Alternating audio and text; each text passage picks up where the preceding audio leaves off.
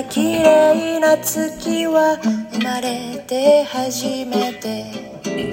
君と手をあなたの怪談100円で買い取りますというイベントがなんかラジオトークで始まりまして、人をたくさん呼んでポイントがなんか5000とか1万とかだったらみたいなやつは僕はとても参加できないけど、これなら参加できるな。100円だから値段はどうでもいいみたいなことなんだけど、まあでもさ、採用されたら嬉しいんだ。なんかいいことあんのかな。怪談作家うつろ鹿太郎氏という方が買い取ってくるらしいんですね。で、買い取ったものがどこだ、ポッドキャストなのかな、ポッドキャストかなんかで流れるというような、ことらしいんですよ。で、4作品をなんか選ばれるみたいなやつなんですね。これ僕何が面白いかっていうと、このハッシュタグ怪談売買書っていうのをつけたら、みんなの怪談いっぺんに聞けるじゃん。これなんかちょっと楽しみだな。自分もそれに参加するということです。じゃあ話をしましょう。まず、友達、中華街の料理研究家、張さんっていう友達がいるんですよ。まあ何か彼は何か見えるっていうんですよね。で、まあ僕はよくその辺を歩いてると、なんかあそこいるとか言うけど、あんまり、半信半疑というか、もう嘘をつくような人じゃないし、半信半疑たんですけど、まあ、ある時ね、僕、講談社ペックっていうか、講談社で、世界の国々っていう、僕ライターなんで仕事を手伝ってたんですね。自分の、なんか、なんていうの、デスクが。で、その帰りに、それを、受けてた鶴岡さんっていう人が、飲み行こうっていうことになって、中野に飲みに行くって、仕事終わった後ね、じゃあ行くよ、みたいな話になって。なら、まあ、行ったわけですよ。おばばのお店って言うんですけどね、汚い店で。飲み行こうみたいな、汚くて安い店に飲み行こうとか言って行ったら、真ん中のまで行ってね、ガラガラっと。もうガラガラですよ。もう古い、なんかもう、ボロい、お店なんですよね。張さんも呼ぼうってことになって、まあ電話でね、張さんを呼んで、まあ飲んでたんですね。カウンターには西さんっていうなんかカメラマンもいて、割とでは業界の人が、業界っていうかなんていうかな、雑誌とか紙系の業界の人がカメラマンとかね、いたのかなと。僕もライターだし、コピーライターだと。で、鶴岡さんもエディターだし、みたいな。で、張さんが、来たんですよね。ずっと待って、飲んで待ってたら。で、おばばはさ、なんか、いや、椅子に座ってもめんどくさそうにタバコ吸ってんですよ。なんかサングラスかけた。なんか丸い薄いサングラスかけた、おばあちゃんですよ。もうあの時、80とか、結構な年だった。ですね、でもうお年寄りだからもうあんまり動かないでタバコ吸ってるだけっていう、もうキセルが似合うような人ですね。張さんが来たらで、まあ座ったんですよ、飲もうかならさ、張さん急に立ち上がってさ、いや僕ちょっとここにはいられないとか言って、張さんその時、中華街でまあ仕事してて、で中野に寄って自分の上の自宅に帰るみたいなコースだったんですけど、急に立ってさ、わざわざ汚いですよ。もう来てすぐですよ。で、まあガラガラって出てっちゃって、僕はさ、あれと思って追っかけて、で、いやどうしたんですか。元投げないよね。どうしたんですかってことですよね。ならさ、階段がすぐ後ろにあって上にこう上がれるようなとこがあって。張さんがさ、その上から着物を着た女の子たちがね、覗いてるって言うんですよ。なんか怖いから、ちょっとここには入れないって言って、それでもう、そのまま帰っちゃった。もうね、よう会えない話で。もう僕は戻って、まあ、鶴岡さんのとこにね。で、まあ、その時は、張さん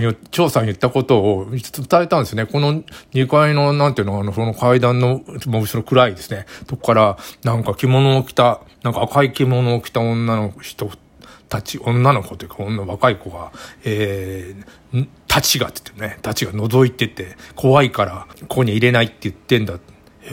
ー、とかで、カメラマン西さんもなんか、ちょっとなんか覗いて、ちょっと天気つけたりして。なんもないね。僕だって、気配ももうわかんないね。わかんないですよ。だから別に普通に飲んでて、まあ帰ったんですね。で、鶴岡さんはもう常連だから、また何回か行ったんだと思うんですよ。で、その後さ、僕も飲みに行ったりして、聞いたら、あそこね、赤線じゃなくて青線だとか言ったかな。要するに女郎屋さんですよね、戦前の。で、東京大空襲で全部燃えたはずなんだけど、そこは燃え残ったんですかね。ずっとその古い戦前の建物のまんま営業やってて、で、そのあたりはね。で、そのおばばの店も、そういうとこだったと、おばばに聞いたらしくて、おばばあんま言いたがらないそういう話を、なんていうの、鶴岡さんは一応なんか飲んでる時に聞いたんで、おばばもさ、やっぱりさ、自分の店がそういう曰くのあるとこだって言われたらちょっと嫌じゃない。で、2階は使ってないそうなんで、ずっと空いてて、昔はもう1階でこう仲良くなった女の子をこう2階に、連れて上がったみたいなことだったらしいんですよ。でも、はっきりと、見てきたわけじゃないからね、鶴岡さんだってそんなお年寄りで。おばあはもうなんか口を濁すみたいな最低限の情報を言ってたんだけど、それ聞いて、一応思ったね。調査あそこに誰かいるとかさ、中華街のね、なんかなんか階段の踊り場にずっとなんか嫌なやつが立ってて、そこの階段は使わないとかなんか言ってたりしてたんね。でもこっちはさ、半信半疑なわけじゃない。張さんは嘘つくような人ではないけれども、でもさ、霊がどうしたって言われても困るんですよね。私霊感強いのなんていう女の子が言ったらさ、霊感があるっていう前提です。もうあるかないかでもじゃなくて、もう霊感があるっていう前提で話してるもんね。霊感強いよって言われて、もうあそうですかっていう感じだけど、張さんのその何かが見えるって、鶴岡さんの早稲田にあった。事務所があって、そこね、ビルのね、5階なんですよね。ナビ屋っていう。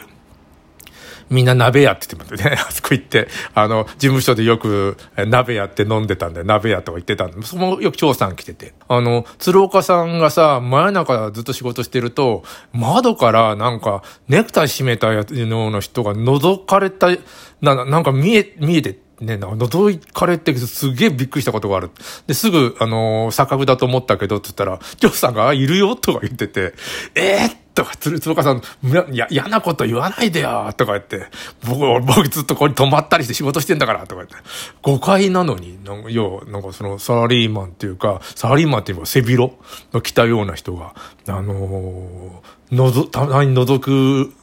やつがいるらしいんですよ。それ、張さん普通のことのようにいるよとか言ってて。なんかね、おばばの店はもう今なくなっちゃったけどね、おばばなんか絶対生きてない。今生きてたらもう一回、おばばこそ妖怪だよね。もう、100歳なんかとっくに超えてるっていうようなことになってるけど、いや、いるんだろうなとちょっと思います。だって、初めて行った店でさ、赤い着物を着た女の子たちがみんなで覗いてるっていうのは、なかなか、創作でも言えないし、見えたんだろうなと思ってます。